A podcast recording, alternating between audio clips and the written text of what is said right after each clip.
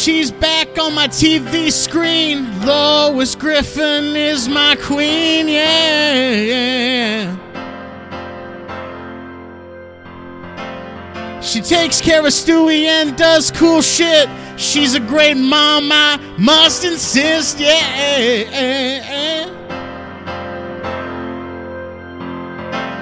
Since Family Guy got good again, it feels like I finally found a friend, yeah. In Lois. But tell me, do you think Lois is hot? Did you bust when you saw her in the episode where she boxes? Her presence lets me know where my cock is. Tell me, would you fuck on a molten rock? One without an abundance of socks to bust. And if you wanted to jack off to Lois Griffin. That's it, actually. That's actually the entire song. All right, um, cool, cool, cool, cool. no, it's not. It's not cool. No, it's not. It's not good. It started out nice. Oh, Lois is this beautiful person, this really lovely person, and then I'm jacking it to her. So kind of gross. Yeah, it's uh, gross that you're jacking off to a cartoon mom, but y- listen, Sounds like kink shaming to me, man. You, I was gonna say, I was gonna say, you're you're right. I shouldn't um I shouldn't kink, sh- kink shame like that. If that's you know how you how you get your rocks, then who am I? What am I? You know who am I to say otherwise? Um, I think you're valid. Well, King. I think it's fucking disgusting. I think it's fucking that disgusting sounds like too. you got to talk personally. about some, some some shame stuff in therapy, man. I don't know if this is going to be quite the avenue for that. No, no, no, no, no, no. This song is not about me. That song is not about me. That's just someone thinks that she's hot and okay. busts sure, to sure, her. sure. Right, right. You, you know that, that, like, you know that, like, you know, I could sing a song in anyone's voice. I could sing a song in someone's voice where it's like, I'm always late to record the fucking episodes of the goddamn podcast, and I'd be like, that's not about me per se. You know, it's about someone. Right, sure. I don't sure, know sure. who, It's, but, it's uh, what is it? Uh, literary distance or I, something like that. You know, like you. Sometimes it's important to have some distance between you and the subject so that you can clearly communicate ideas like i'm always fucking asking to push back the time of recording yeah it's like i don't know who that is per se Right, right. but it's important I'm to establish that early on 45 minute shit right before we got. Well, no, no, no. I think for I think in that case it wasn't a forty-five minute shit. I think you know about ten minutes before uh, the person who maybe would have said that asked if they could push back by another ten minutes. But hey, I don't actually know. That's the whole point of this whole No, situation. no. This is all hypothetical. That's happening right now. This is this is all hypothetical. Yeah, just like, hey Noah, I changed my work schedule, so we gotta we gotta change our record schedule again. I don't know who that is. That was Glenn Danzig. That was Glenn Danzig. You could not write a song like that in today's age with cancel culture. I just want to be very No, you- open about right. something like that, you know? Yeah, it's it's um you're you're absolutely correct. It's it's hard out there for um you know just uh, uh uh, just stupid guys. You know, they just can't skate by anymore. They kind of, you know, they're getting held accountable for the dumb shit that they say and it's it's a worse world because of it, man. True truthfully, I I I, I, I do believe it that um if uh, you know, someone like Van Morrison is, uh, you know, too scared to, uh, you know, say, speak his truth. Um, then, then what's what's next? You know, the dollar's gonna plummet. We're all gonna be eating, uh, uh, you know, uh, eating eating paper money instead of I, I don't know using it to buy goods. Uh, I don't know. Where I'm going I don't. I this. don't know. Uh, know Uh, either. maybe like you know. Got, got a little ahead of my, got a little, got a little away from me there, but that's all right. Maybe, maybe, That's maybe it's right. like you're pushing around a wheelbarrow, like in World War One, post World War One Germany, where the dollar was so inflated. You know, That's right. That's right. That's yeah. like That's something that everyone knows is that the dollar was so Yes. inflated post World War One Germany. They actually just carried it around in wheelbarrows, and it was like, hey, does taco cost four hundred dollars? Yeah, it does. This, that was Noah. That was Noah's history corner. Uh, that was Noah's history corner. Everybody. I said this Uh, on. Shut up for a 2nd Uh, just one second. I said this on an episode of my favorite podcast. I don't remember which one it was, but there was always some dumb guy that you went to high school with, and that's like one of Mm-hmm. the only facts that he knew because it's like such a visceral image of history and like he'd always Yeah. try and tell you. It didn't matter if he told it to you last class period either. It was always like, dude. Did you know that in post World War One Germany, they used to carry around money in wheelbarrows? And we'd be like, "That's awesome, dude. I am. Uh, you're failing this class. Maybe you should spend more time studying than trying to impress me with facts and inviting me over to your house every day." I remember uh, I was in an after-school program at at an uh, elementary elementary school because both of my parents had jobs, and so kind of a brag a little bit that both your parents had jobs, but keep going. Uh, uh, anyways, or if even if they didn't, it was just a little easier for you know. I'm not making fun of you. I'm just having fun. Keep going. All right, all right. But anyways, we had this after school program, and I remember there was like a study hall kind of portion, and there was some kid who um like didn't want to study for one reason or another. Uh, didn't want to like yeah, be there basically, and one of the like mo- like the after school monitors or whatever was like, why don't you open up a book and just read it and then tell me what you learn? And so That's he like awesome. went to the shelf. He picked a book off off the shelf, and then he like looked at it, and he goes up to the teacher. Um, do you remember on Nickelodeon there was that um, PSA about sugar and how like the sort of the OSE suffix like glucose, I do, sucrose, yes, things like I do. that. So there was that PSA. And this kid, and I actually really admire this, just went up to the monitor and ex- and said that bit verbatim. That's awesome. Like it's the thing that he learned, and um, I think that's really cool. Uh, I don't know if the teacher took it or not. I don't quite remember, but I just love the the flex of being like, I think that school is bullshit, so I am going to fight back using the one thing that I know for sure, which is uh, television. Uh, shout out to that kid. His name was Alex something or other. I don't know what he's up to. Maybe he's working in the Biden administration. It doesn't matter. It was weird to me that you knew so much about this kid, so I immediately thought it was you. this story was no, about. no, no, no, no. I actually like reading. Okay, again, a brag. Don't know why you are flexing so goddamn hard on everyone this episode, but hey, I'm not complaining, Mason. I like it when you flex on me because I get to see those goddamn muscles for once. Look at these. You guys at home can't see it, but he's sucking his own dick right now. Yeah, yeah. Yeah. I uh I uh I go my muscles are so big I can suck my own dick. You get your muscles once your muscles get so big you lose a rib and then you can suck your own dick. That's It's a life hack. It is a life hack. The Rock can do it. Kumail can do it now too. Kumail can do it. That's why he hasn't been taking a lot of roles, is because he's just been enjoying He's sucking just been too busy sucking his own dick. Because he's too busy he's literally sucking his own cock to take on a movie role. Oh, sorry. Yeah, I, I, I'm, I'm sorry. I can't do the big sick too. I'm I was busy thinking, sucking my I own was dick. thinking the big sick too. Also, the big suck. the big suck. Sorry, I'm I am practicing for my new role in the big suck because I'm sucking my own goddamn dick. It's awesome. yeah. Mason, can I introduce the show? Uh, if you want. Welcome back to It's on the List. This is the podcast about underrated movies, music, and a whole lot more. It's me, Dog from Cat Dog. and you're listening to a fucking podcast. Bam, bam, bam, bam. Uh oh, what's that?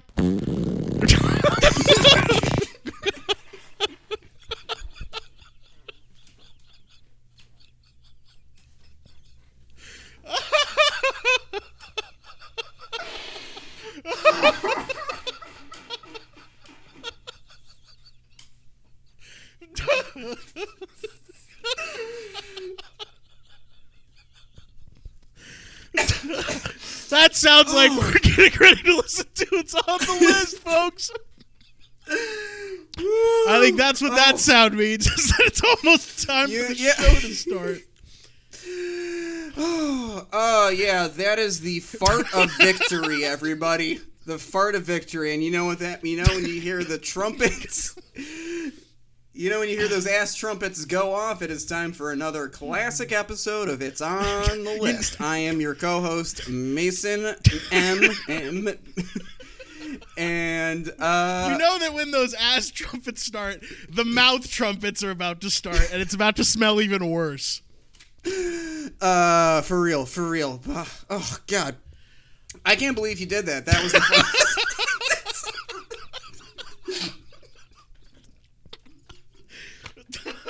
we are losing And that was a really like that was a really aesthetically pleasing like fart too. Like that was a nice sounding fart. Um, I just dropped my uh, some stuff off my shelf here, but that was a really. Uh, do you, are so? Do you have? Do you like the playlist on Spotify that's just like fart noises and things like that?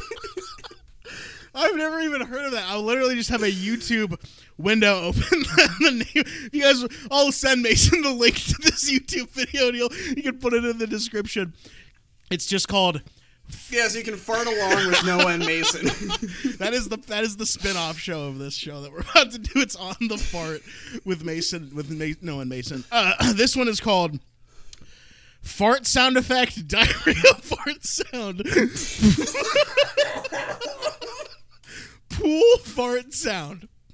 So the one that I just Pool fart sound? the one that I just played for you is called Long One. That's the name of the one that I just played. Do you want to hear? Let's see. Do you want to hear what diarrhea sounds like on on this video? you never have to ask, brother. Let's do it. It's so awful. Stop. Okay. Okay. No, yeah, actually, do stop. That's so upsetting. Oh, that is so upsetting. I hate that. I think I, here. Here's a. Ooh, I have a question. Okay, I'm ready. Would you rather um would you rather vomit or have um explosive diarrhea? Like just the kind of diarrhea that just comes out and doesn't stop. Well, and each one just happens one time. Yeah, it's one trip to the toilet. It's just one like bleh or one so Definitely diarrhea. Uh, throwing up is one of the most unpleasant experiences that I can think of. And there used to be actually, well, in the Sandlot, there's a scene where they all Oh, take sure. Big Chew, uh, chewing tobacco, and then go on. It's not a tilt a whirl, but it's the one where the like the force sucks you to the back of the ride. The grav yeah, like a gravitron. I remember the scene in my memory that scene they're on like kind of a wooden roller coaster or something. My, I believe they're on like a, I don't know what you call it. It's the thing that they ride in the 400 blows. To me, Uh, oh, right, like it's one of those like kind of tilty, swirly, whirly kind of thing. Yeah, things. and like the force of Yeah. it, you're like all you're like standing on it or whatever. I don't think you're sitting. I think you're literally standing, and there's like slats to like separate the dude or to separate all the kids. There's a scene in the Sandlot where they take Big Chew and they go on one of those. And right, right. I. I used to just have to leave the room whenever we would watch that part on TV or whatever. So that they play uh, the song Tequila under that. yes, scene, yes, right? yes, yes. Okay, Yeah. yes. Classic scene. It is. A, you're like my sister. My sister cannot abide vomit in any media at Damn. all. Like it's it's it is uh legitimately upsetting to her. or, I guess in real life as well. It doesn't bug me too much. I I'm not saying that I throw up a lot, but I've thrown up enough times in my life where it's just like it happens. I get it done with. I like take a break. I take a breath, and then I'm just like. Yeah, okay. Can't wait to. Uh, I I hope I never have to do that. You you do feel soon. incredible after you throw up. Like I'm not disputing what. that. Yeah, that's why I would say like I would I would personally because I always feel miserable after like a, a solid diarrhea, not a solid diarrhea. So Okay, speak, let's like, go, baby. That's true. Not a solid diarrhea. It's formless. That's the whole thing about diarrhea is that it's formless. Go off though. Uh, but I, I, I, I hate diarrhea, and there's always that kind of like relief after you're done throwing up. That's like, okay, the worst is over. I can take a breath. I can drink some water and just w- rinse my mouth out, and uh, hope that I didn't make too much of a mess around my toilet. Wait, here. Uh, Mason, as much yes. as I would like to continue talking about throwing up and diarrhea with you, um, Mm-hmm. I really would like to not talk about that anymore. Uh, that's fair. We can just we can just keep that for next week's episode. Yeah, then. we'll just do that, and we'll just have. We're gonna do the, the album is gonna be throwing up, and the movie's gonna be diarrhea, and we will we will just go through and dissect both of those things for everything that they're worth. Um, we have we have a fuck man. I'm fucked up right now. That when I, but this is the real me. When I'm fucked up, that's the real me. Uh, we got an, a Mason album and a Noah movie today for you folks. Mason, what the fuck album is this today, man? This is a weird one. Yeah, it is kind of a weird one. Um, it is called Fugitive Light and Themes of Consolation by the uh, Scottish multi instrumentalist, and I guess maybe you could categorize him as like a jazz musician or something. Uh, his uh, the, the the artist goes by Andrew Wozniak, I believe that that or Wozniak. I'm not quite sure how to say it. Uh, but that is a pseudonym. Uh, his real name is Andrew uh, Mitchell, I believe. Andrew Mitchell. Yeah. Yes, and he is from Scotland. Snap, snap, So, snap, snap, snap, snap. snap, You gotta snaps in the snap. Gotta get snaps going in the chat. Uh, yeah, I had this one uh, hot in the pocket after last week's record. I think that we got off the call uh, with Jack, and we were doing, and I was like, "Oh, this is the album I want to bring on," um, because I pivoted the fucking bit, brother. oh fuck! You pivoted the fucking because bit. instead of bringing on a movie that I had not heard every, I've spent bring on a movie that I've never heard all the way through, seen all the way through, or seen at all. I brought on an album that I never heard all the way through, Fuck. but I knew one song and liked one song on. Um, I had honestly thought that I heard the whole thing. Uh, I thought that I gave it my time when I first heard this this one song that I liked, and uh, I was looking on Spotify and I was like, "Uh, I didn't give any other hearts to this, so I don't think that I did. Uh, so I wanted to be a little sneaky with it, and I brought it on the show uh, for my friend Noah and I. But this is a 2020 album. Uh, like I said, it's kind of a. Um, like a, I guess a new classical kind of like uh, experimental, I guess jazz, not like a free jazz kind of thing, where it's just a bunch of like cacophonous noise and you're just trying to like kind of find the, the harmony in it. Uh, there's melodies in here, um, but it's a well, I don't want to get too deep into my thoughts on it yet, but I'm just curious, Noah. Were you familiar with this artist at all, or were you familiar with any of the songs? And if you're not, do you? I guess my next question is, do you like jazz? Oh, Mason, you got to buy me dinner first before you ask me that question. uh, I'd never heard of this guy before. I don't even really know how to say his name. Are we saying Wozniak? Is that how we're saying it? What was Leak? I don't know. We'll just call him Andrew W. Andrew W. Uh, I had never heard of this guy before. Never heard of this album.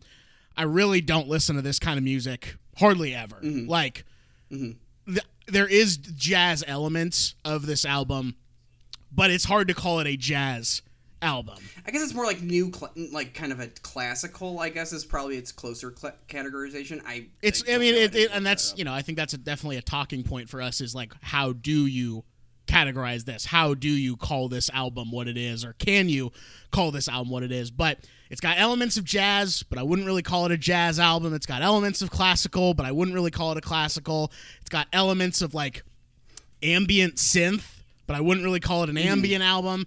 It's kind of its own. It kind of feels like it's its own thing. Kind of feels like it, it sort of exists as its own deal. Uh, but I never heard of it before this. Never heard of our guy Andrew W. Uh, and I, I made a- I made a prediction before this. Once I was listening to this album, I didn't write it down. I didn't do some Karnak BS, but uh, I predict that you found out about this album on Tumblr.com.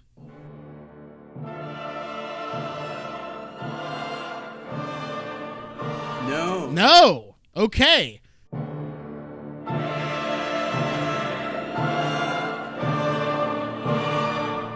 So the one and only song that I had heard before bring it on the podcast was the last sunbeams of childhood and that is because it was in my discover weekly last year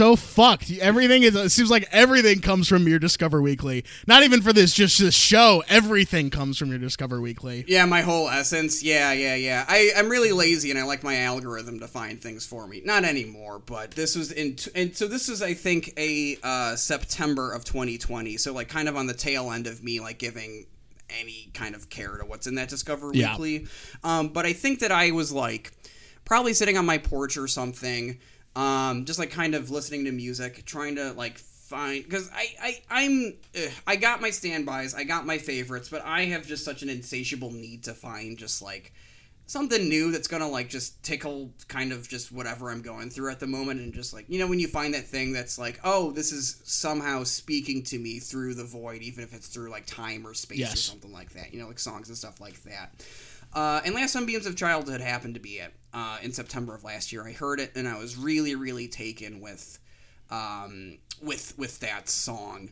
Uh, not enough to listen to it more, but uh, it stayed in my head, uh, truthfully, for like the last six or seven months, uh, and I just thought it was time to give it its its due. Um, but yeah, this was a Discover Weekly song. This was not a, a, a Tumblr a Tumblr track. This feels like well, I was on Tumblr for maybe six months in 2012, 2011, and 2012. Mm. And this just feels like you're going through someone's blog and it has this like very specific aesthetic to it. And you're like, oh shit. They also post their tits on here, and you're like, hell yeah, this is my shit. I'm following this blog. Yeah. And then all of a sudden, they post a track from this album, and they're like, I love the Violet Hour or whatever, you know, and they're and then they, Sure, they post sure, that sure, track on there, and you're like, oh well, this person who I follow who has tits that I like posted this song, I better listen to it, understand maybe what's going on over there, maybe I can slide into their DMs, and you listen to it, and you're like. Oh, this sucks, or ooh, this is awesome. I feel like it's kind of one of those situations, you know. Sure, yeah, yeah, yeah. That I, I can see that. So I really thought this was a Tumblr discovery because you are probably one of the only people I talk to who actively or somewhat actively uses that website still.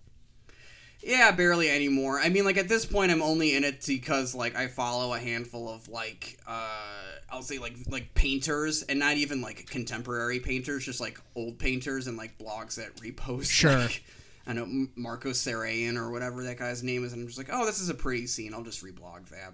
It's it's it's so I I it's I truly don't even log on that much anymore. But Well, that's kind of um, interesting that that's how you use Mm-hmm. Tumblr because I actually feel like this album is very much a similar experience to oh, Yes, yes. you coming across these songs the same way that you would come across a painting. You know, it's like, "Oh, I like Yes, to sit and listen or I like to sit and look at this painting and I can admire it for the color, I can admire it for the composition. I can admire it for the Right. texture. I can admire it for the way that it uses space. Whatever. Whatever that thing about it is. And you could sort of sit and look at the painting for like a minute or two or whatever. And you sort of take in, either subconsciously or consciously, the things that you really like about it, the things that really stick out to you. And I feel like this album is kind of the same. It kind of feels like strolling through an art museum instead of looking at different paintings. You're sort of greeted with these. I'm going to say soundscapes, I guess songs. It's a very yeah, it's a very scenic It is. album. Um, and the songs in it, each one has a very specific um, either image it's trying to evoke or kind of uh, I guess scene or story it's trying to set. And I think that uh, you know, for the most part, it accomplishes kind of what it sets out to with this with the song titles. Um, for the most part, uh, I, I, clearly I think, and even after you know a couple listens here, I still kind of feel like. Um, well, here's what I will say. I had not heard this album all the way through, like I said. And the first time that I had listened to it, I think was last Thursday when I was doing my initial listen to it, and I had put it on um, when I was going out just for like kind of a late night walk because I needed to just get like kind of out of the Totally. house and and and go on. And so I put on a you know I started from a further look at Loss and and I I really liked that song. Um, and in my notes as I was walking, um, you know, I was just writing down these like just kind of like sentence fragments of um, for last sunbeams of childhood, fugitive lights of restless water, th- and the rest of the songs, just like kind of the images that it was evoking. Um, but I will also say that kind of lost steam for me after the second, like kind of going into uh, like after everywhere somewhere sublime and going into awoke in the in the new morning of a new dawn or something. Awoke in the early Uh, days of a better world. The days of a better world, thank you. Um, or I guess so. Everywhere, somewhere, sublime. I really liked. And Balgay silhouettes did nothing for me. Um, and then awoke in the early days of a better world. And I don't know, like the first time I listened to this album, the second half of this, um, the second part of this, so after Embalgay silhouettes through the end, I was just kind of like, it made me a little frustrated, honestly, Okay. because I was like, there was such a momentum from um, the first couple of tracks here, especially um, Last Sunbeams of Childhood uh, and Violet Hour and Everywhere Somewhere Sublime, where I'm like, I can, even if it's not like a pulsing moving album you know like it's it's um not matching my pace as i'm walking at least i can understand the settings and, and the things here and it, by the second half of that like on this walk i was just like I don't know. I was just kind of disappointed with how this album just was kind of like sitting with me. But as I do, I gave it another listen. You have to give it the old Mate McGuire second spin. The the McGuire second spin, and so I did. I did that on um, Saturday, I believe, which was my uh, one and which was the start of my one day weekend this week. Shout because, out uh, to folks, you, yeah. yeah, folks, I used to work Tuesday through Saturdays, and now I'm working Monday through Friday, and so I only had a one day weekend this week. But you know what I did on that one day off? What'd you do, Mason? I went to the movies for the first time since pandemic. Oh, let's I fucking went go. to the Music Box fucking theater with friend of the show, past guest Ryan K, and we saw Widows. And you know what? Couldn't have asked for a better return to the motions to the uh, to the cinema. Anyways, Saturday night, I am like done with work, and I'm just like, fuck. I really gotta just like enjoy my time off that I have uh, now because I gonna only have basically 24 hours or whatever off until this upcoming Yes. weekend, so the Saturday after this show, this this particular episode's drop. And so I went to the uh, dispensary. Oh, my man. Um, and uh, I managed to have enough uh, loyalty points at my dispensary that I was able to get uh, some J's for free. Damn, and bro. so I got some J's. I sat on my back porch and I tuned turned up this album again. And I gotta say, when I was like High as fuck. giving high as fuck. And giving this music its its its attention. And this album I was re- this album its attention. I really got into it a lot more and tried to and was able to kind of I think appreciate just the song craft a little bit more. Um, still not wild about every single song on this. Um, and I'm not like you know uh, I, I, I'm not you know saying this is the best album ever written or anything but I'm happy I gave 40 minutes of my life to this uh, three times because you know what? I gave it another spin right before we were recording. I went on a walk. So, Damn, bro. Uh, and I liked it better on this walk, actually. You're a Um, fucking freak when it comes to those walks, man. You are a walking freak. I love fucking walking. Anyone in Chicago wants to go on a long walk, hit it, hit me up. I'm more than happy to go on long walks. Um, Okay. But that's where I'm at right now for this, or at least that was my experience right now. Uh, before getting into like kind of favorite tracks and things like that. I'm curious what it was like for you to watch to listen to this. Um, Yeah. Sort of your your go through on that. Yeah. Well, uh Yeah, yeah, yeah. Mm-hmm. well, uh I think this album works best for me when I think about it like this. I think that this works best when I almost don't think about it like I would these are different songs. I sort of think about them as like okay, these are different moods and feelings. These are different like mm-hmm. images that like you said, I think it is a very much a like I am trying to evoke this image with this song Yeah. or I am trying to evoke Yeah. this sense of place or time of day with this song. It's extremely abstract, but it's also melodic like you said, like it's there is definitely a melody going on and there is a structure to what is going on. Yeah. But it's very free flowing in terms of how it moves from song to song and also very pastoral at times or that's the kind of Yeah. image, imagery that it evokes but also like i feel like a lot of this reminds me of like waking up early for school in the pacific northwest and it being wet outside as i'm driving to school or on the bus or something like that.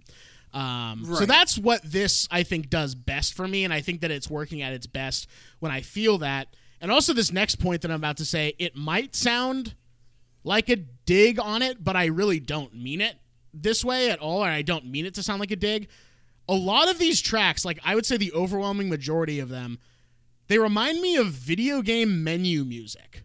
Like music mm-hmm. that like you pop you pop on the game, you're just kind of sitting at the menu, you know, maybe you're waiting for your friend or something who's taking a shit uh, to get started and Yeah. playing the game. Yeah, to, to, yeah, yeah, Yeah, yeah, maybe you're waiting on your friend who's taking a 45 minute shit to, to get ready and come, you know, play the game with you. You're Sometimes we ha- listen. All of us have friends that take forty-five minutes to shit, and we love them for it.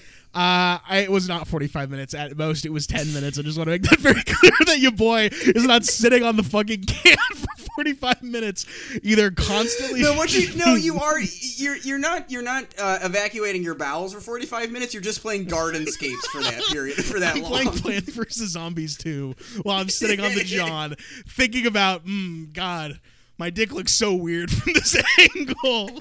Can I use this in Plants vs Zombies 2 at all? Can I use my dick to fire? I don't. I never played that game. Did you play Plants vs Zombies ever? I think that I played it on a friend's iPod Touch. Damn, that's because. I well I didn't have like a touchscreen Apple thing until I got my first iPhone as a sophomore in college. Like Oh, I was wow. an iPod video guy up and down because that had the most amount of storage on it, and I just wanted to chock that sucker full of songs. You know. What did you have before you got Um, an iPhone? Uh, my first phone was one of those like, and I wish they would bring these back honestly, but it was like a Sony, I think Ericsson, and it, Oh, it yeah. wouldn't like flip up like a Razr. It would like kind of flip up. Yes. So like you know like one of those things. Um, I that's like my favorite phone design. Honestly, it's just like and the I can I the only way I can like if the image isn't in your this is not going to be a helpful image, but like David Strathairn's character in um, the Bourne Ultimatum had That one, is so like, not helpful at all. I mean, I kind of No, know what you're talking about. Yeah. Right, where you just like flip it up instead of flip it open. Um, I thought that was really cool. And then I had a, um, oh, I had kind of like a um uh, a fake touchscreen iPhone like Samsung thing, just because you could we got it for free from the you know our phone company or whatever. Uh, and then my last phone before my iPhone was a like fake BlackBerry looking motherfucker, like a Pantech or something like that, fake BlackBerry motherfucker. And I would get when I was still on Twitter, that's how I would send my tweets, and I would have tweets texted to me, and I would have Donald Trump's tweets texted to me so that I could reply and be snide. And you know what? He responded back to me, and now neither of us are on Twitter anymore, and the world's a better place. That's why it. he's not on Twitter anymore, is because you fucking ratioed him. Yeah, because I fucking ethered him. Yeah, yeah, yeah. yeah. You, you literally, he was like, ethered him on Twitter, not in real life. I don't know where he. Well, I have an idea of where he is, but I've not. This is not a direct threat on the life of the former president. Okay, great, thanks. Uh, it you pro, you pro, you he was like, I hate Rosie's fat ugly face or something on Twitter. You know, gets like a, you know, a million and a half likes, and all you said is ratio bitch, and you got five million likes in the replies Yeah. of the in the replies of Donald Trump, and that's how Jeff Tiedrich, that's how Randy Rainbow, that's how all these resistance libs who fucking suck on Twitter were inspired to start owning the president was because of you. So I hope you know Right, right, what right. you are responsible for. You are a cretin. Uh, yes. Every um, I I do kind of um. Every night, I just stand out my and look out my window and uh, sort of at the media and discourse landscape and think, "Ugh, what has my what have my actions wrought?" You're like a Um, Dr. it's very- Frankenstein in that way. Yeah, very Dr. Frankenstein. Um, it's uh, yes, back to the owl. No, now back to Noah No. talking about what phone he had before he got his iPhone. Oh, that's right. That's right. So what phones? So what were your pre-iPhone phones? So I was a little. I, if you were behind the curve on getting an iPhone, I was. Well, uh, now I think because you're older than me, you're a different generation than me. Um, uh, I w- got my first iPhone in either was either late 2011 or early. No, I'm sorry. It was either late 2010 or early 2011 because I was in eighth. that grade. was still before me, because yeah, because I didn't get mine until February 2014. Oh god damn. Wow. Okay. Yeah, Yeah. you were rocking you were really not an iPhone guy for a while. Fuck. Mm-hmm. Um so I was in 6th grade in the year 2008. So my Okay. phone, the only phone that I had prior to having an iPhone 4 was an LG Shine, which was basically the LG version of the Sony Ericsson as far as I knew because it Mm, just slid up you know, it had the one through nine and the zero at the bottom, and the zero was the space, Yeah. and you hit it three times or four times to give whatever you know letter you want. It was a great phone. I legitimately loved that phone, and if smartphones hadn't just be, kind of become, you know, the standard and ubiquitous, I'd be fine Mm-hmm. with using an LG Shine if I didn't know any better. It's a good phone. Me too, man. Because it's like all you got to do, I guess, really is just text your friends, answer phone calls. That's really all you need to do. Yeah, do. look at porn Uh, every single no, hour of the this- day. Yeah, but now it's it's too bad that um well I don't understand why people have you know these things anymore when um you know uh, uh, Charlie Brooker and the good folks at Black Mirror uh you know ch- tried to tell us the error of our ways that these things were going to make us uh, you know kiss our homies in video games and stuff That is one of the worst things I've ever seen. That episode of Black Mirror. what uh, just black mirror in general or just that episode Oh, I've only, I think I've only seen that and Bandersnatch. And what is the name of the episode? Bandersnatch made me so fucking mad. I I hated that shit. Yeah, it dude. sucks. I think that the, it sucks. It's a bad TV show. Yeah, it's not interesting. Even if it wasn't choose your own like path, whatever that means, it would still be shitty. Yeah. Like it still sucks. I don't I don't particularly think that guy has anything really interesting to say, unfortunately. Uh, and I don't know if he has a lot of uh, artistic contributors around him uh, that uh, are helping him get his point across because I don't know what he's saying. It is kind of interesting. Uh, I, I guess not interesting. It doesn't matter. I don't have a thought about the, about that anymore. Striking like, Vipers. I- the name of the episode was Striking Vipers with Anthony Thank you, Mackie and the other guy. I think that is is so dumb. That is like one of the dumbest like episodes of something I've ever seen. It's literally like, bro, what if we weren't gay in real life, but then we were gay in a video game? It's like you're still gay in real life, even if you don't think you are. You clearly want to fuck your friend. That's fine. Yeah. Just fuck your friend. It's so dumb. It's so f- yeah, it's so funny that like um the the guy like there's two gay episodes of Black Mirror. There's that and there's San Junipero, and San Junipero is like kind of far and away the best. Uh, yeah, I've heard great things about that episode. It's really strong. You got Mackenzie Davis, you got um Gugu Mbatha-Raw, I believe. Uh, great Wait, you've got what? performances. Gugu Mbatha-Raw, I think is that actor's What name. What the hell? I've never even heard of that person. Is that real? She's in Beyond the Lights. Um, she is on uh the show Easy. Um, What is? Say her name one more time. I'm Gugu Mbatha-Raw, I think. R A. Gu- What the hell? This lady. Hold on. Okay. Yes. Okay. Okay. I've seen this person before. I did not know that, that was her name. Okay. Okay. Yes, she was in. She's in Miss Sloane. Yes, she was in Beauty and the Beast. Yes. Okay. All right. She's in the Cloverfield Paradox. Yeah, I've seen her before. I don't have any thoughts on her at all. I just did not know that was her name, and I actually didn't know what you were saying for a sec. Uh, Mason, I think this album is fine. I think this album is fine. I think that it is pleasant enough to listen to. Uh, I think it's kind of one of those albums where if you are this kind of person, where you like to put on something that will sort of help you think about certain things and whatever that certain thing is just just very dependent on which track you do. I think most of these you end up thinking about nature. I think most of these you end up thinking about you know maybe abstract art or at like art like rend- art renderings of scenes. Uh or video for me it was also those two things and then video game menu screens like especially like the game boy era. Like i thought a lot about wind waker. Legend of zelda wind waker a lot. Uh Yeah. when I was uh, listening to this album.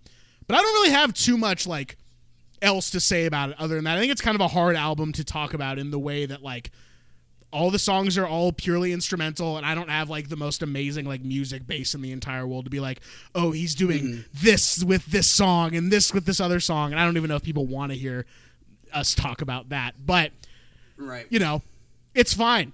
I like don't like I don't feel strongly about this album and like oh I love this album or I hate this album. But I can tell you what my favorite tracks are. Do you want to hear about that? I would love to hear what your favorite track. Okay, I have four favorite tracks. Are you ready? yeah. First one is The Violet Hour, which is the fourth track on the album. There are 10 tracks on this album, and Violet Hour is the fourth. Love the Horns, and this is the one that reminded me of Zelda Wind Waker the most, riding around in the boat in the different little dungeons and the different caves and the different uh, temples. Fun. Uh, I think what I, I think is uh, th- the theme of this album is I like when it does lean a little bit more on the jazz end of things, when the horns are a little more prevalent, when the percussion's a little more prevalent, as opposed to a little bit more of the synth and ambient stuff. Um, Half Light of the Cadmium Moon. I actually like the back half of this album more, I think, than you. I actually really dig the back Under, half. gotcha. Uh, I really like that song too. the horns in that are great. I like the way it builds. It's probably Yeah. one of the more like outright jazzy tracks on the album. Yeah, I think that song and um, there's maybe one other um, that have that use the theremin really, really um, in a way that I think is really cool because you don't really hear the theremin too much outside of like sci-fi stuff. You know the instrument I'm talking about, the theremin. Yeah, of course. Yes. What I don't know what the other track is actually that uses theremin. Uh, I I thought I put it in my notes, but I can't find it. I'm just looking through right now. Uh, I also really like Lost Aglow, which is the last. I think it mixes the horns and synths really well on that, and sort of a nice Yeah. like, end to whatever this experience is. It feels satisfying that it's sort of the ending track. Uh, Mm-hmm. And then Black Bay Dream Minor kind of reminded me of like a dance, like an animated ballet, uh, sort of happening. It feels like we swing one way and then we swing the other. And if it sounds like we're being abstract about what this album's about, I promise you, if you've heard the album, we're not actually being that abstract. It's just this is the kind of album that this is. Uh, and I, again, I love the horns in this. But that's really all my my thoughts on this. It's fine. Those are the tracks that I really enjoy. I like it more when it leans more into the jazz stuff. Mason, what are your favorite tracks? Uh, like I said, I think that my uh, a number one is "Last Sunbeams of Childhood," the second track in here. Um, there is just the way that that I really uh, admire and appreciate how um, you know that song to me and especially that kind of like really fast like guitar um, line in the second half of that one the song that was like i don't know I, I as it's been said on this particular episode a lot i like going on walks one of my favorite times to go on walks is like right before um, dusk starts to settle. So it's kind of like the lowest possible moment of the sun before it goes underneath the horizon, and the kind of like really violent like uh, uh, uh, colors start to to pop up in the sky. Um, because there's just a way that like and I guess especially maybe this is just like a, a, a thing specific to Chicago where I do most if not all of my walking um, where like the way that the, when the sun comes in and it just like kind of hits the very very top of like a building uh, that I think is just so spectacular and so beautiful and just like so um, it's it's it's there and then it's not. And i think that this album uh, i'm sorry not this album that song last sunbeams of childhood is really evocative um, of the sensation of seeing that like on Sure. a walk on like a crisp september day or something or even a crisp may day we've been having some crisp days here in chicago recently um, It is the Windy City also- after all. Hey, it has been. Uh, I really like the Violet Hour. I also as Yeah. well. I also gave a heart to Everywhere Somewhere Sublime, uh, and actually Half Life of the Cadmium Let's Moon. Um, so, uh, but again, I you know I may be slightly hotter on this album than you are, even if I do kind of think that it's like, you know, I really think that that sort of art gallery description that you used is apt because it is, um, you know, you you you put this on you appreciate the the songs as they're coming towards you and there's like maybe some unifying uh, thing between like the art pieces or the other things in that gallery same as there is like with these songs here i think it flows together very nicely um, but yeah it's it's it's a very i think um, and this isn't a, a, a, a bad thing, but I think it is kind of just a slight album. I think you're just supposed to listen to it for the time that it's giving you, um, and just like kind of. I don't know. I, I, I think I, I like this album the same way that I like most a lot of other classical music or things that don't have words. We'll say where you're just kind of like, in the absence of words here, your imagination can just Totally. go and fill in the blanks. You know, and I think that that's really really cool. Um, is this the best example of that? Probably not, but I, I think it's a really um, a pretty uh, a fairly uh, rewarding experience if you give it your time. Um, all that to say, I think that my Mercedes valuable player for this one would be um, the last Sunbeams of Childhood for the reasons that I described earlier. Um, it's kind of the most um, the song that has the most potent feeling to, for me, and it's probably because I've had the most time with it. Um, but um, that like kind of uh, nostalgic kind of almost uh, like on the kind of precipice of nostalgia and elegy um, and just uh, I guess just kind of um, the last gasp of, of excitement or, or energy or whatever you want to call it.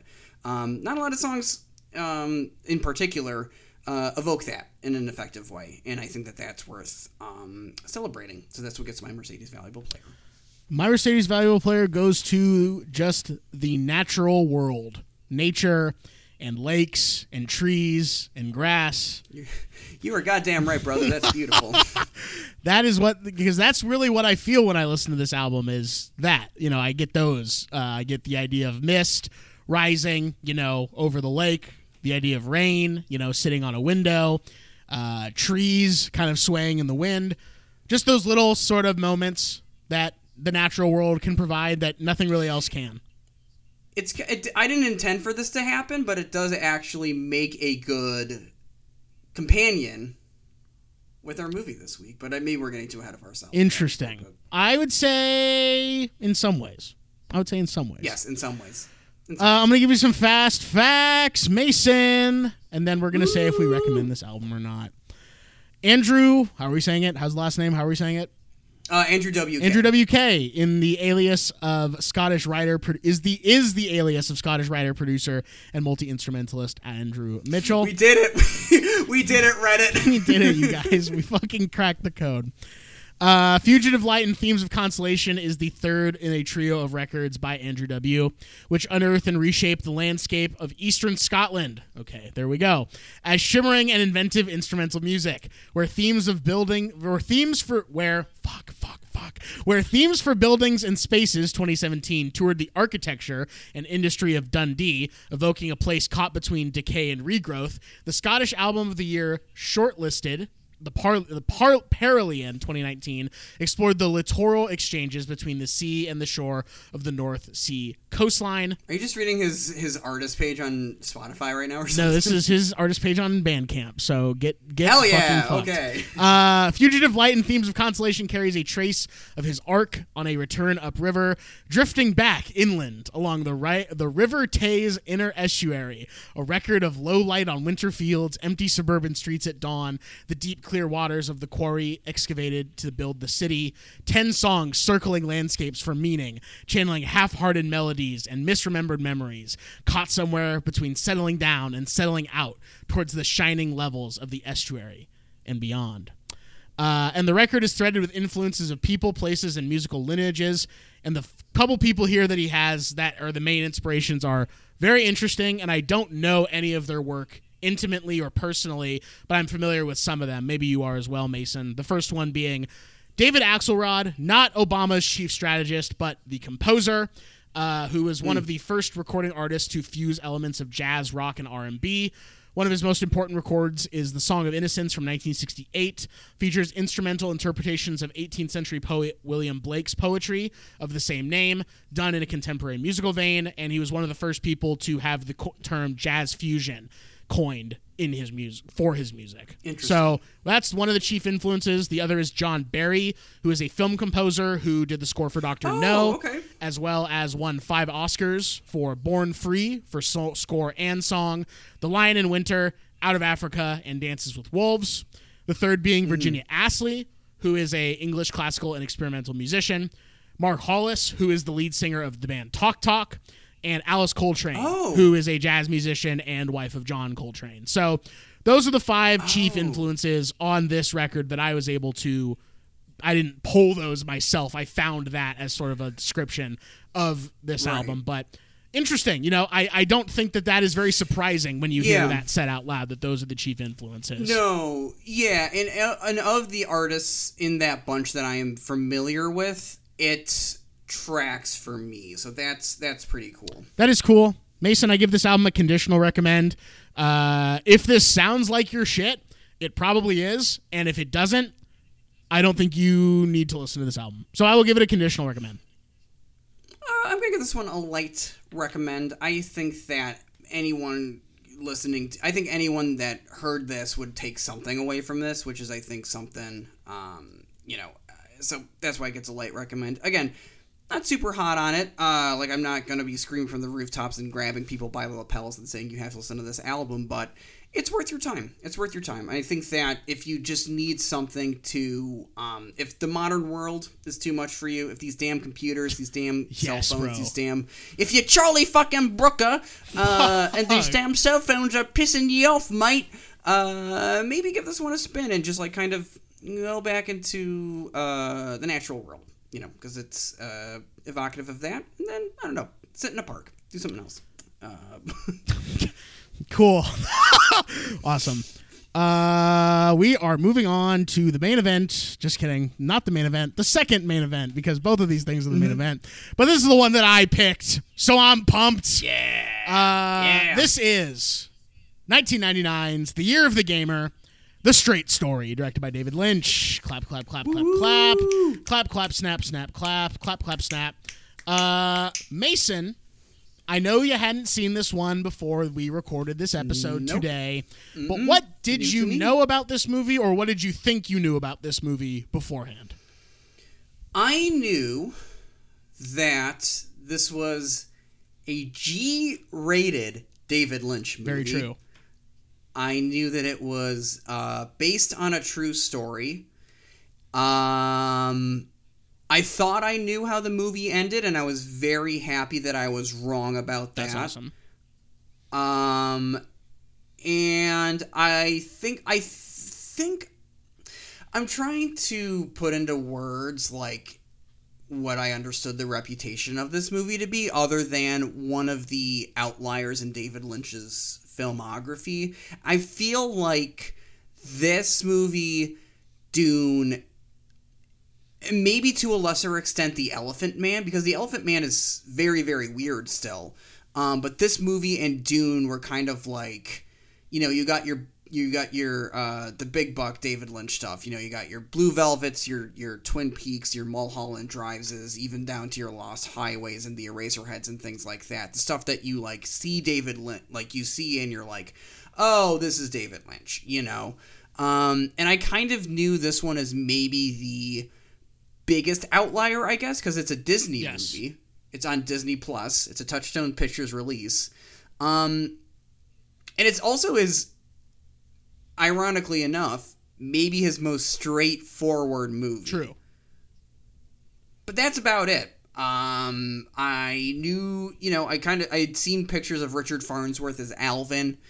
Um, I had no idea that. Well, uh, shouldn't have spoiled that. I had no idea that Sissy Spacek. I had no idea that Sissy Spacek was in this, or that another actor who's in this is in this.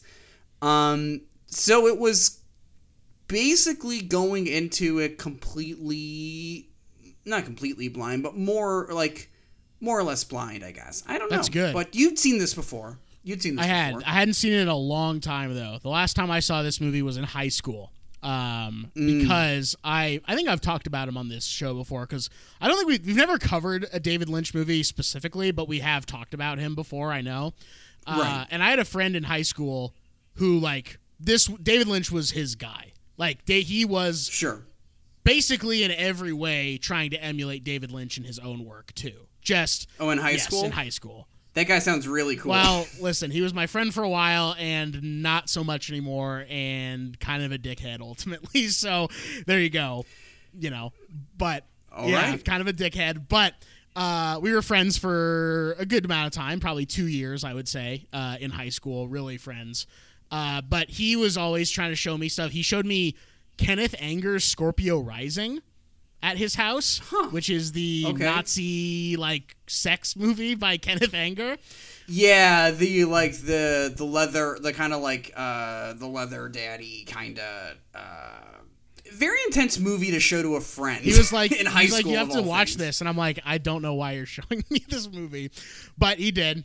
Uh, he was very into Jan Svankmajer as well, who is a Okay. I want to say Czech animator. I don't know. I think Eastern Europe for Oh, sure. is he the guy that made that Alice in Wonderland yes, movie? he is. Okay, sure. Very into that kind of stuff. Uh, but David Lynch was his guy. Twin Peaks was hit. Twin Peaks was his. You know, that was on his Mount Rushmore of like all time great pieces of art. You know, basically. Mm-hmm. I don't know what he thinks of the return because we've sort of fallen out of touch and aren't really that friendly anymore. Uh, but he was his guy. I watched, started watching David Lynch movies because of this guy. Uh, and for me, my David Lynch pantheon goes Mulholland Drive. That's my favorite David Lynch Right. movie. I think as a lot of people, that's their favorite David Lynch movie. It's where I would tell someone. a lot of people, it's their favorite movie. That's true. For some Just people, it is movie just straight up their favorite movie, and probably where I would tell someone to start with David Lynch. That's what I would say. Uh, yeah, I'd agree with that. I think so. You Yeah. feel like you get a sense of what he's all about without it being like too too overwhelming. You know what I mean? Yeah. So Right. I would. Well, my my first David Lynch I saw was I think Blue Velvet when I was in co- like my freshman year of college. I think either Blue Velvet or Mulholland Drive would be a good place to start. But with like the reputation that Mulholland Drive has, maybe I'd edge people towards seeing that one. I know? think it is more. I think it's more representative of him as a filmmaker overall. But I'm not as crazy about Fair. Blue Velvet as some other folks, even though I want to like that movie more because I think it has a lot of things about storytelling and movies that I really like. But uh, for me, it's Mulholland Drive, Eraserhead. Really like Eraserhead as well. That's obviously his debut feature. That is his, you know, this is who I am kind of movie. You know, this is the kind of shit that I make type of guy movie. Obviously, a hmm. very storied production behind him making that. Took him years and years and years to finish that movie. And then right up there with those two is the straight story. It is right up there hmm. in the pantheon of movies that I really like from him. And he's sort of hit and miss for me. You know, those three that I just mentioned, I hmm. really, really like. I think they're great movies. The rest of them, I'm, I don't want to say lukewarm on, but the rest of them I have a harder time sort of wrapping my head around. And I haven't seen Lost Highway, and I haven't seen Twin Peaks: The Return or Fire Walk with Me or whatever. So there's a couple of them in there that I really do need to watch. But he's a director that I haven't like fully embraced yet. There's things of his that I really like and mm. things of his that I haven't. But I remember ma- making my way through the David Lynch catalog in high school, at least starting to. And in Portland, there is a great movie store that I've talked about on here called Movie Madness in Southeast Portland. It is a huge video rental store. I think it's the second largest video rental store in the country, uh, by my estimation. I think the only one that's bigger is Scarecrow in Seattle. Um, And I once I was had a car, and once I was able to drive, and once I knew about this place, you bet your little dinkly little ass that I was taking myself down to Movie Madness, you know, every chance that I got. And either you know, because I didn't want to pay for gas and stuff like that too. I would even take public transportation down there, and public transportation is not as fun as it seems like public transportation is in Chicago. The Portland public transit isn't bad by any stretch, but it's not as accessible, especially if you're trying to go in from the suburbs into Portland. If you're in Portland Sure. proper, it's not like it's like pretty easy, but you got to drive your car to the public transportation station and only some of them have parking and then you got to take a light rail down into downtown and then you got to get on a bus and That does kind of sound like what it what it is when you're coming from a uh, the farther away you get from the city, the more kind of um, uh, the city of Chicago rather, the, the more work you have to do to get downtown. Like there are sometimes buses that will take you to train stations and stuff, but I mean, at least where I was growing up, it was like a a drive down to the train station to park to get on the train to go downtown to then get on a bus or get on the L or whatever to go wherever the fuck else you were. I think that's But- just if you live in the suburbs and you want to go to the city. That's ki- I think that's that's just the way they make it for you. yeah, yeah, Yeah. Man, these suburbs. Yeah, these suburbs are fucking. they're so fake. These suburbs fucking suck. They want to. They're gonna suck my fucking dick, bro. Uh, but I went to Movie Madness and I rented this movie on DVD. Believe it or not. Uh, No yeah, I really did. I really did rent this on DVD, and I brought it home with me, and I watched it, and I really liked it. And that was kind of it. that was kind of my relationship with it. I was like, okay, I've seen the movie. It's really good. Uh, and I didn't really think about it that much, you know, in the grand scheme of it after all. Uh, I was watching other stuff or whatever. You know, I had moved on to my next thing. I was working on getting into college, you know, all that shit. Uh, so I didn't really think about the movie that much, but I always knew that it was an outlier in his filmography, like you said. And it was always a movie that I'm like, well, I've seen that, you know? That's like one of the like ones that like in someone's filmography where it's like, oh, well, most people haven't seen this by this director. I'm like, well, I actually have seen The Straight Story by David Lynch, and it actually is really good. And it actually is really weird that he directed a G-rated Disney film, and it is kind of not really like the rest of his movies. But that was my experience with it. Uh, and I didn't really remember a lot about it, but I hadn't seen it in enough time, and I'm like, this would be worth bringing back on the show. Give it my second ever, or my first ever rewatch, my second watch of it ever, and that brings us to right now. And Mason, yeah, what's up? there's there's one more thing I want to say. I forgot about this. Um, I just want to give a quick shout out to my buddy Dan, who I thought recommended this movie to me years ago, and I texted him that we were watching this movie, and he and like I texted him a picture of Richard Farnsworth on the uh, on the lawnmower, and he's like, "What the fuck Yeah. movie is this?" Dude, So- Dan didn't Dan didn't come through. Come on, Dan.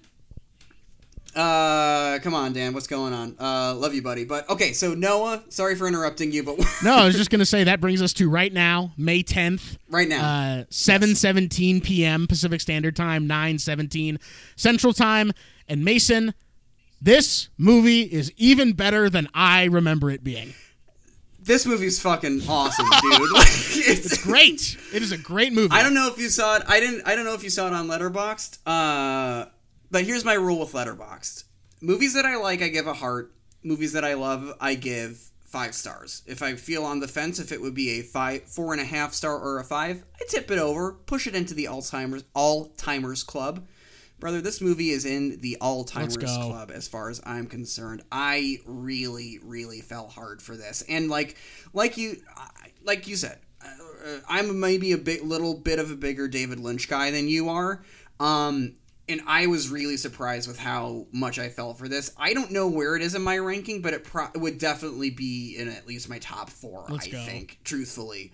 Um, it's it's it's incredible. I don't know. like we'll we'll get into it in more detail, I bet, but that's just where I'm at. Like, just first Yeah. thought basically is this movie fucking. and I think it, I think if you are a David Lynch head, it can it can throw you off because there are and that's the crazy thing about this movie is you can so clearly tell it's David Lynch. There are so many Yes, things yes, about it yes. that reek of Mulholland Drive and Twin Peaks and you know his all of his other stuff. But at a certain point, and I think this is kind of a mark of some great filmmakers, you kind of forget that you're watching a movie at all and you're getting you forget that you're watching a movie by a guy with a very particular sense of style because you're that invested in the story of Alvin Straight and you're that invested in Yeah. the people that he's meeting along the way.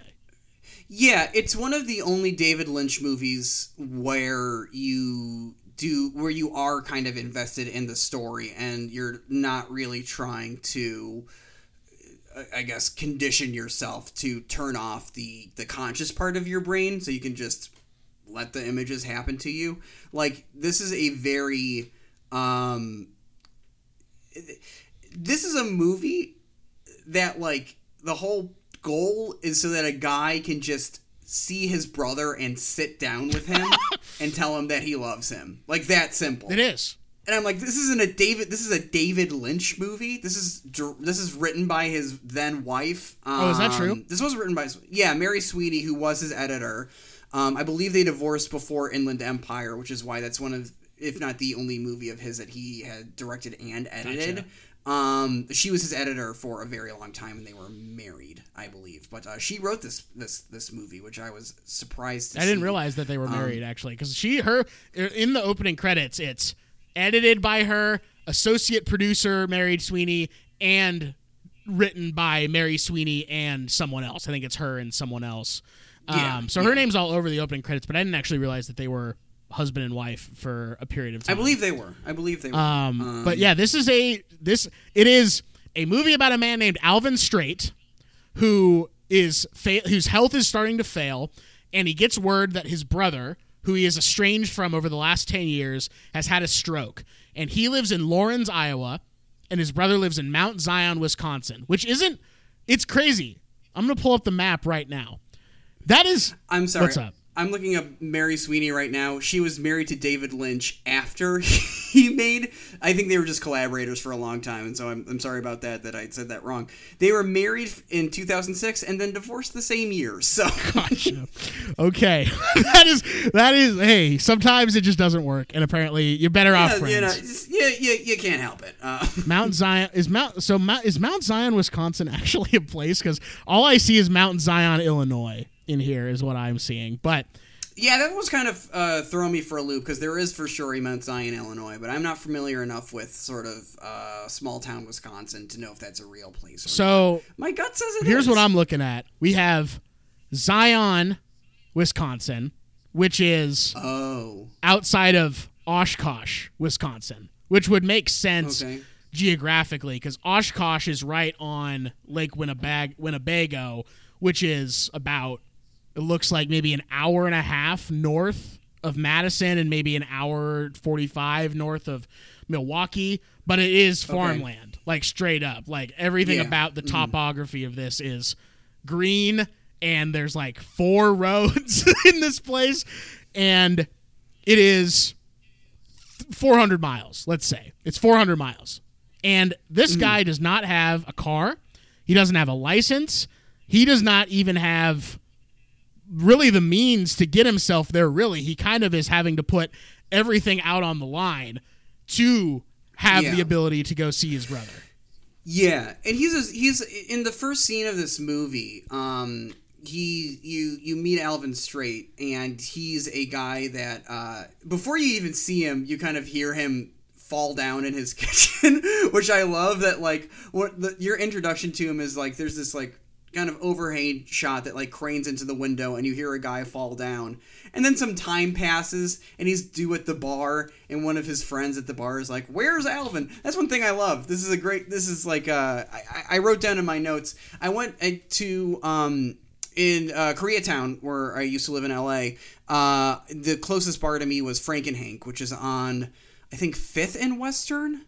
It's on Western right that. before the Western. Yeah, I could walk to it. Um, and I was in there once, and it's kind of like an old divey place, you know, like uh, Christmas lights, uh, jukebox, uh, darts, dark, dank, you know, it, one of those places that has their regulars. And there's a guy. I was sitting there once, just like having a drink or something, and some old regular came in, and he was like, "Man, this place has really changed." You Yeah, know, classic. like you used to be able to set your watch by when people would come in here. Uh, uh, set your watch by the time when these regulars would show up, and I've always held on to that as kind of like an indicator of what a good bar is. With like it has its set regulars, and you can set your watch to that, and that's the feeling that you get here, where his friends are like.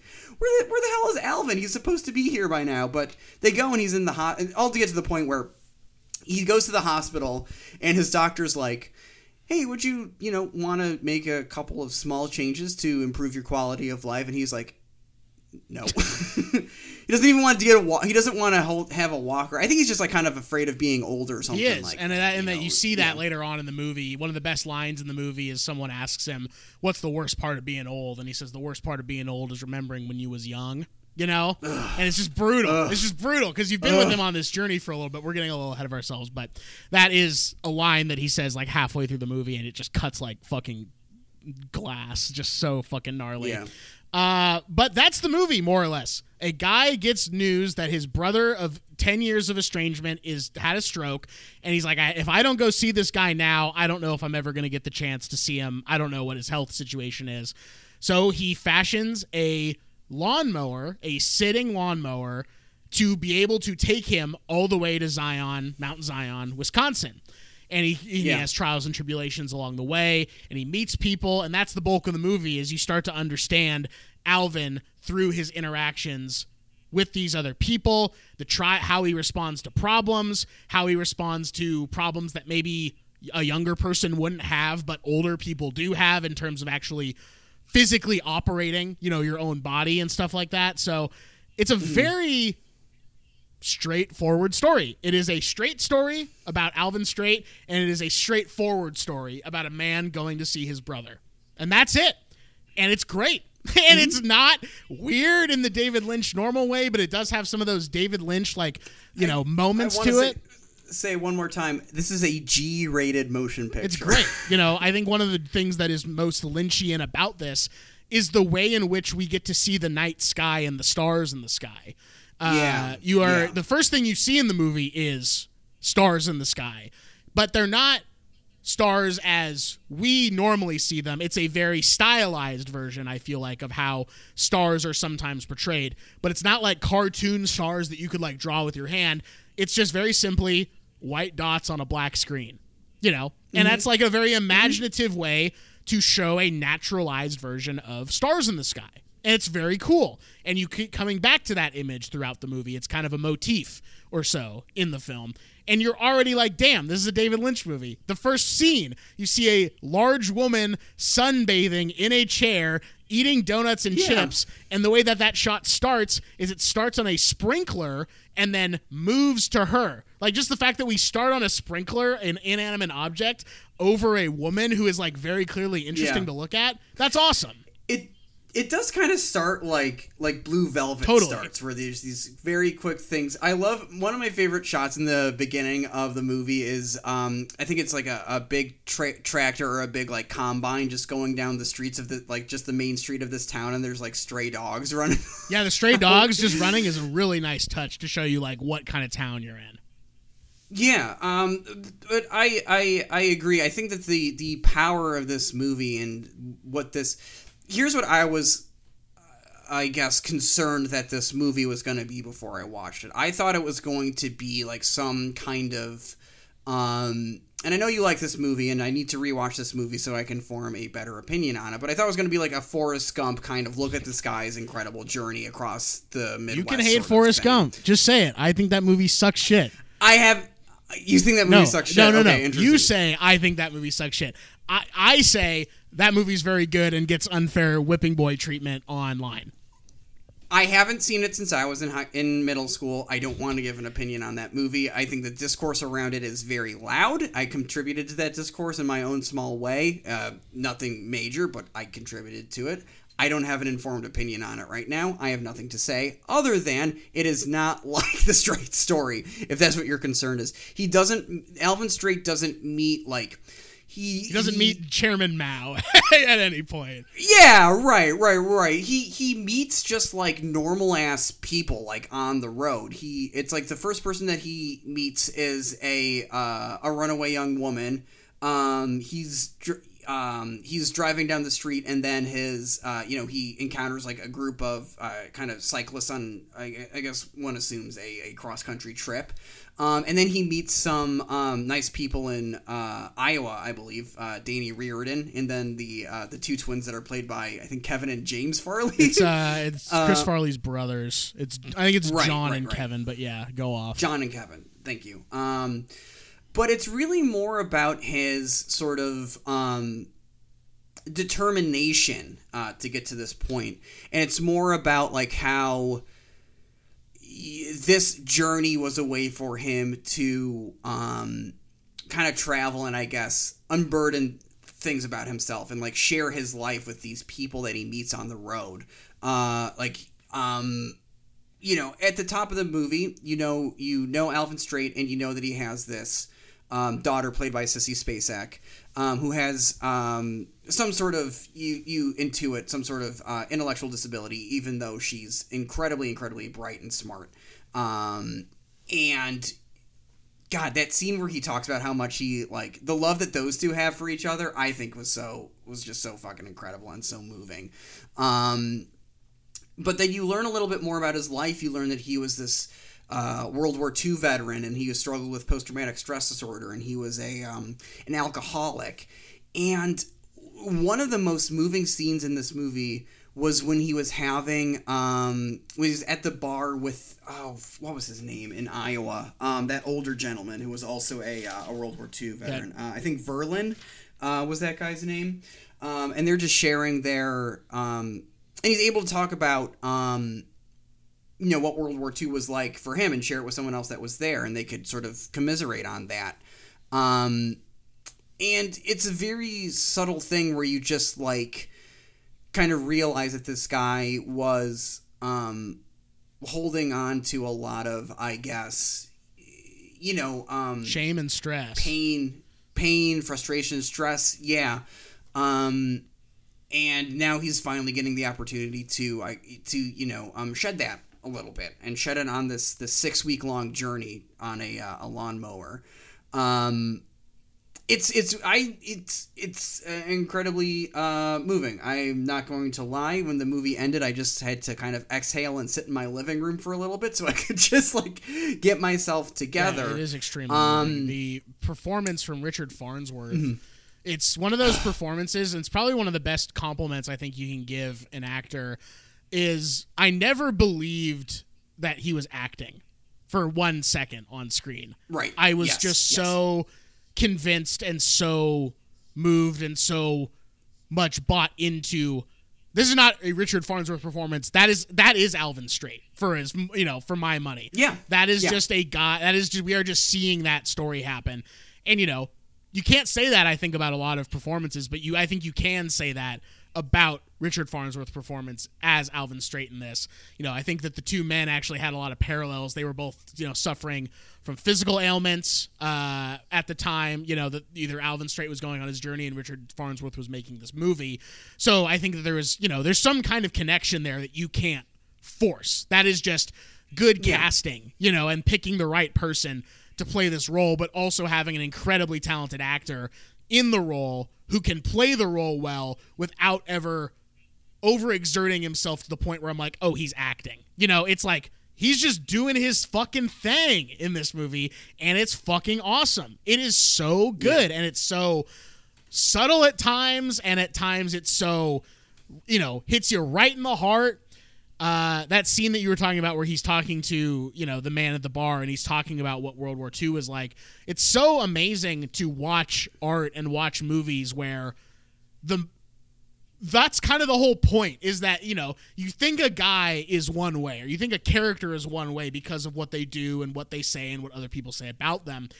But as the time goes on just like in our movie buffalo 66 that you and i both love throughout the course of the movie you get to learn more about them and you get to learn why they are that way and what makes them that way and what do they wish that they weren't that way. And it's so heartbreaking you know when you find that out in the movie. It's so like fuck man this guy's life is that way because of this thing that happened. And you don't need to see it happen. You don't they don't cut to a fucking war flashback. It's just a monologue. It's just a monologue about how Yeah. intense the war was and how that you know really screwed with him and it screwed with a bunch of his friends you know that he served with so so Yeah, fucking It's a very, it's a very conversant movie. Um, it's it it hint the action, um, or I, I guess the, the story, or the, what am I trying to say here? It's a very conversant movie. Um, the, there's a couple of like sequences I think in this, aside from the conversations that are very uh, that I think are kind of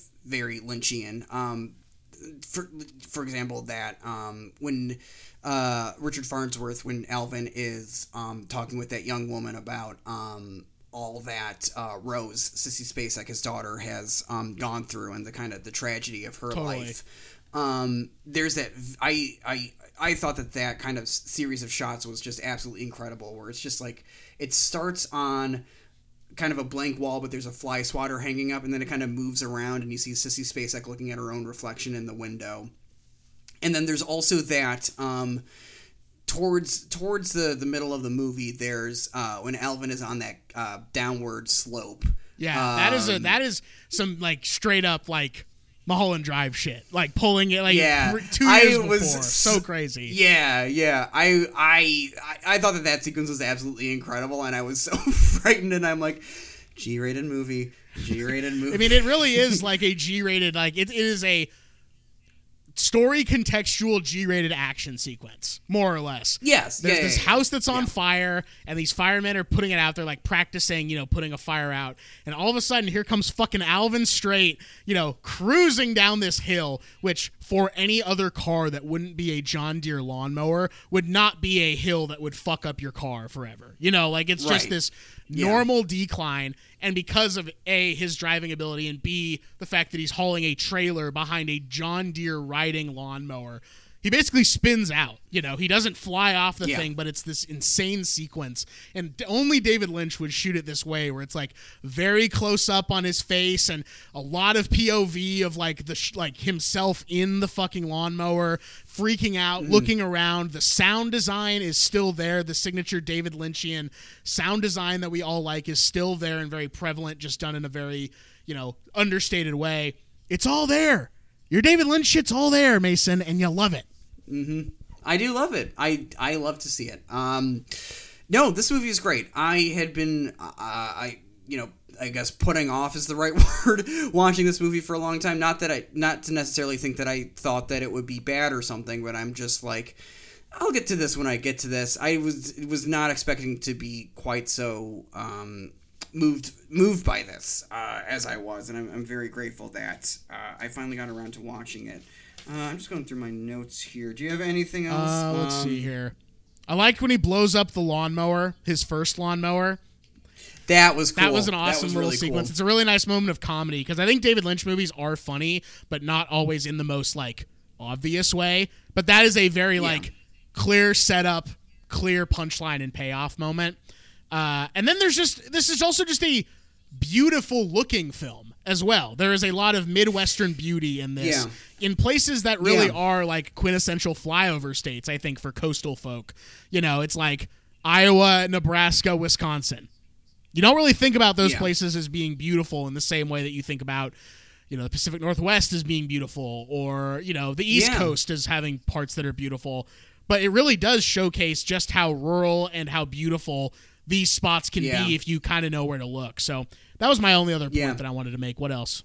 I, I, I agree with that. I, I, I do, you know, being a Midwest boy, um, and being from the city of Chicago or the suburbs of Chicago, rather, you know, um, don't don't quite have the kind of like you know uh, this this quite kind of like sort of pastoral provincial kind of town feel, Right. you know, like the, the rest of the movie does. But all that all that to say, you know, he finds the natural beauty of those places. And they are naturally beautiful places. There's trees in Wisconsin, there's rivers, there's estuaries, there's streams, there's lakes, there's things like that. There's you know, uh, stuff to kind of look at, air to breathe, things like that. And this is a movie that I think um, showcases just like how uniquely beautiful those places are. They're beautiful in their own way. Um, and not a lot of, I think, uh, directors, you know, because they're in New York or, or Los Angeles or whatever, again, flyover states, um, they're not going to give this too much time. And I'll say this, and I don't care if it, it, it offends Damn. people, but I think this movie's better looking than Nomadland. Damn, let's fucking go. Mason with the hot take. Finally, he gets some piss and vinegar into his fucking takes for once. I thought I thought Nomadland was a pretty looking movie, um, but I don't. It didn't like kind of elicit the same like kind of um, I guess uh, sort of wonder and awe that that I got from this one, being like, oh shit, yeah, I guess you know, um, it, it is it is the the grain elevator is a tremendous and cool huge piece Yes. of machinery if that's the only thing in your uh, you know for, that's the biggest structure for miles around i thought that that like one cut to that to the grain elevator and there's just this like deep booming like mechanical whirring sound i was just like that's david lynch baby. There we well go. that's the thing There is that you know go. you know you have the natural beauty of the fields and you have the natural beauty of the landscapes and the rivers and stuff that you get that alvin goes on in his journey. But like you said the grain elevator making its vibration and the way that main street is juxtaposed to the horizon and the green of all that that's its own kind of little beauty. You know that's that's the uniqueness Mm-hmm. of these little towns that you get.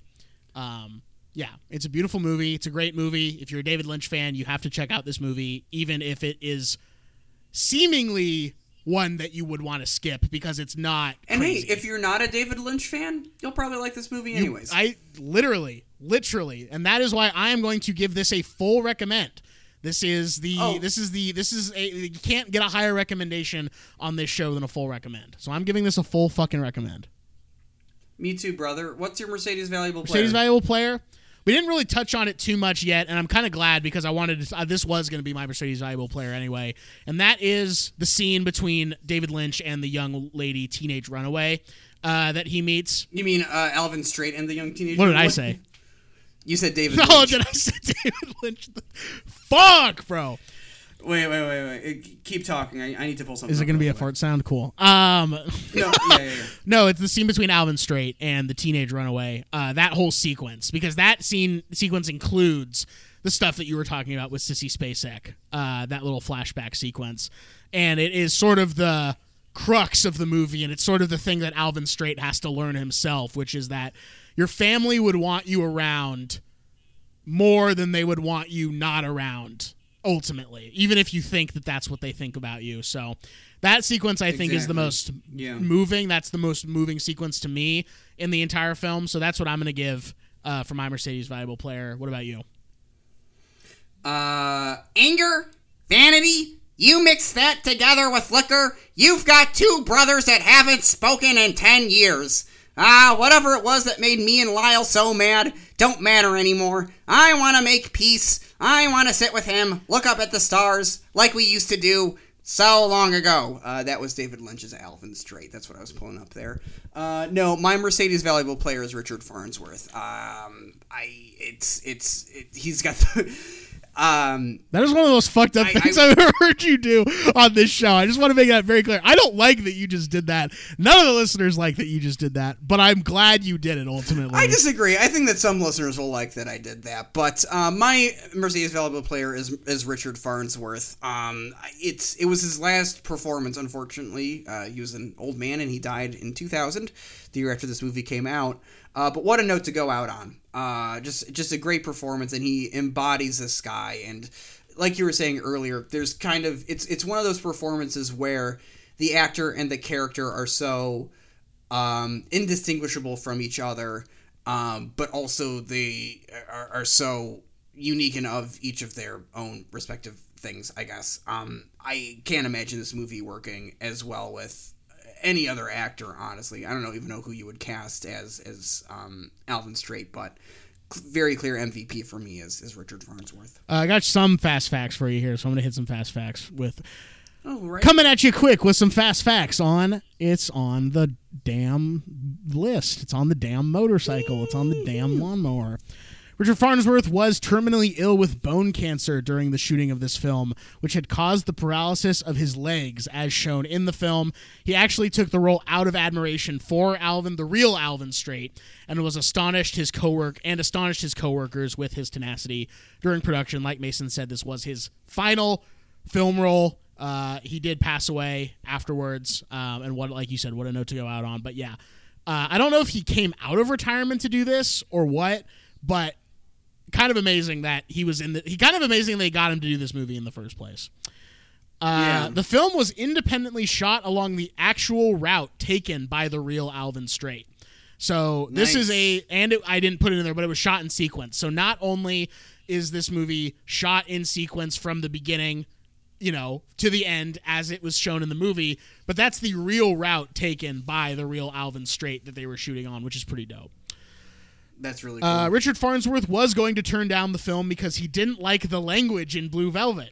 Only several pers- after only after several personal assurances by David Lynch and the other writers that the film would contain known cursing that he agreed to do it.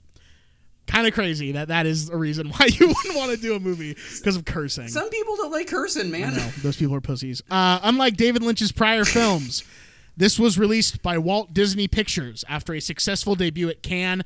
Was given a G rating by the MPAA, the only David Lynch film to achieve such a rating, and is the only David Lynch film for which Lynch did not have a hand in the screenplay himself.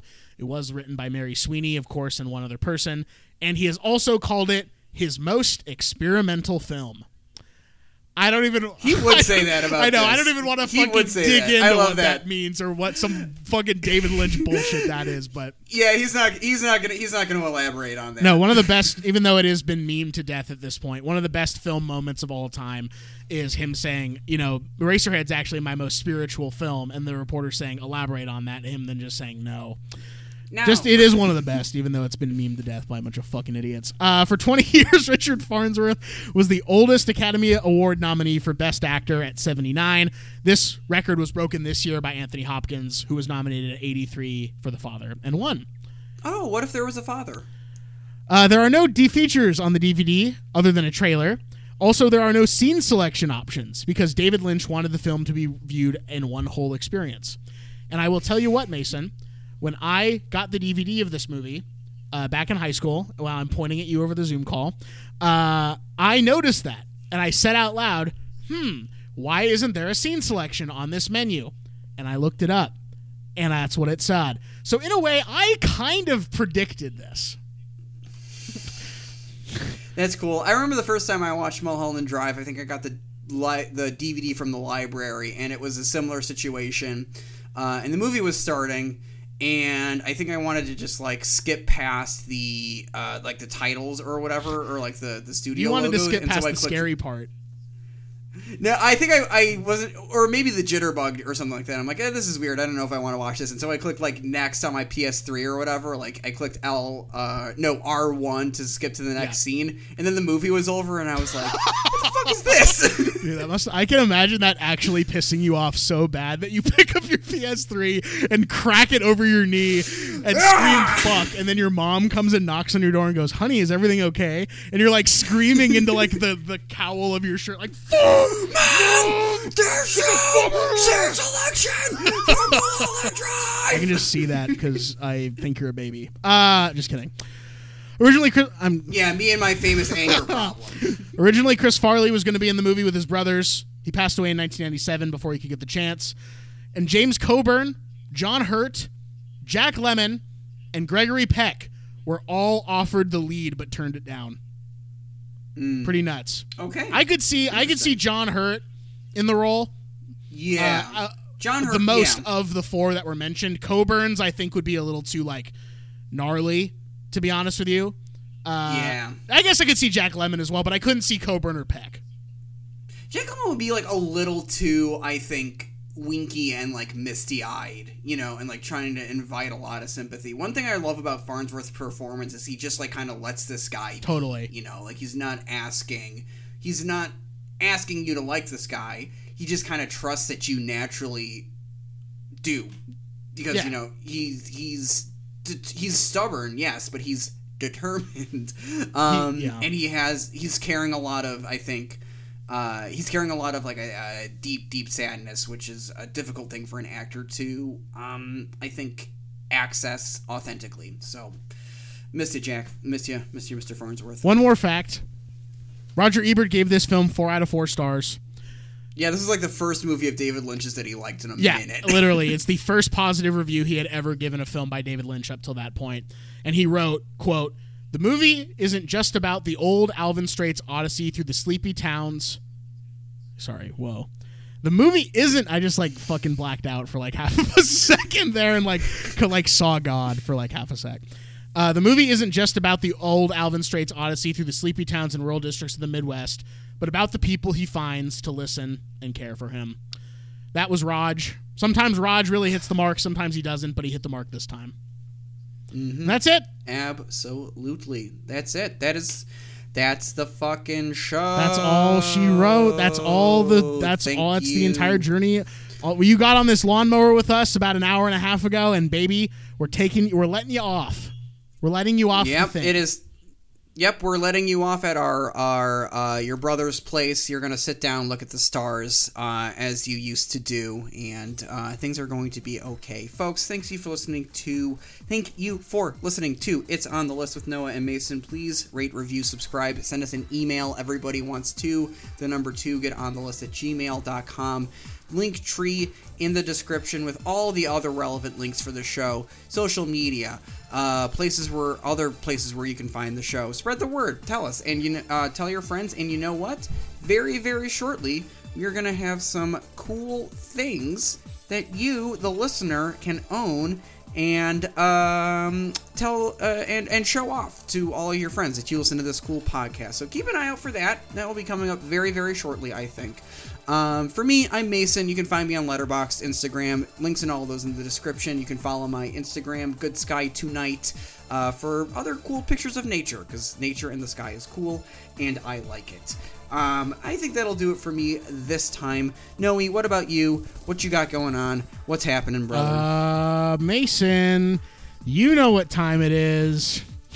Uh oh. What time is it? time. What what time it's time is for it? me to say my plugs, even though I forgot to write them down in my notes. Uh, okay, if you want to find me, you can find me on, you guessed it, social media. You can find me on Letterboxd at Noah Marger. You can find me on Twitter at Noah Marger. You can find me on Instagram at Noah.Marger. You can listen to my other podcast, my favorite podcast, the podcast about people's favorite things. This week, I am talking to singer songwriter Maya Lucia about Carrie and Lowell by Sufjan Stevens. Very good ep. Hell yeah. Very good, fun ep. Very interesting ep. Do not miss it. You can also watch sketch comedy that I do with Fed, your local government at ylg.world. That's dot with a period. As well as our YouTube channel, Your Local Government Comedy on YouTube. All those things are in the link tree. all those things are in the show link tree. Check out that show link tree. Give Mason and I a little follow if you're not already. Follow us on those other little things that we said. Listen to our other shit. And I have an other recommendo. And Mason, You do? Yes, I do. You actually gave an other recommendo for this thing many moons ago. So I am going to give an other recommendo for it because I finally got around to it and uh, I'm still thinking about it. And I watched it like five days ago. Uh, this is the 2020 film Pretend That You Love Me by Joel Haver. Um, Yes, you did. You did watch this Thi- movie. This is one of the best movies I've ever seen. Like, actually. And that's crazy to say because it is a movie that a guy basically made entirely by himself outside of having some other actors in the movie. And it is free to watch on YouTube. If you don't know who Joel Haver is, he is a very accomplished, very versatile film Prolific. director, very prolific film director on YouTube. If you like his stuff, so you got he's got a Patreon. He doesn't need us to, you know, spout his good praises. He's got enough of a following, but like check out this movie. It's 90 minutes of your life, and I think you just will be better after having watched this movie for 90 minutes. It's that good. You- it's one of the best Yeah. movies I've ever seen. Uh, and it's like I don't have like an official top 20 or like an official top 50, but it is fucking flown to the top of my favorite movies of all time. And I'm still thinking about it five days later. It is so nuts. That's what happens with that. That's what happens with that fucking movie. Yeah. Um. Yeah, I'm glad that you finally watched it. I think we'll just have to talk more about this off mic. But if one, I think that ended up actually on my top ten of the year. Actually, of the year of our Lord 2020 is one of my favorite movies. Um, but uh, definitely recommend that one, folks. Check it out. Like Noah said, free on YouTube. Um, but here's what we will say to close out this week's episode. Black Lives Matter, Black Trans Lives Matter, uh, fuck the police, fuck the president, and uh, tell someone you love them. Pretend that you love me. Watch pretend that you love me, but tell someone you actually love that you love them. And we will see you all next week. See ya.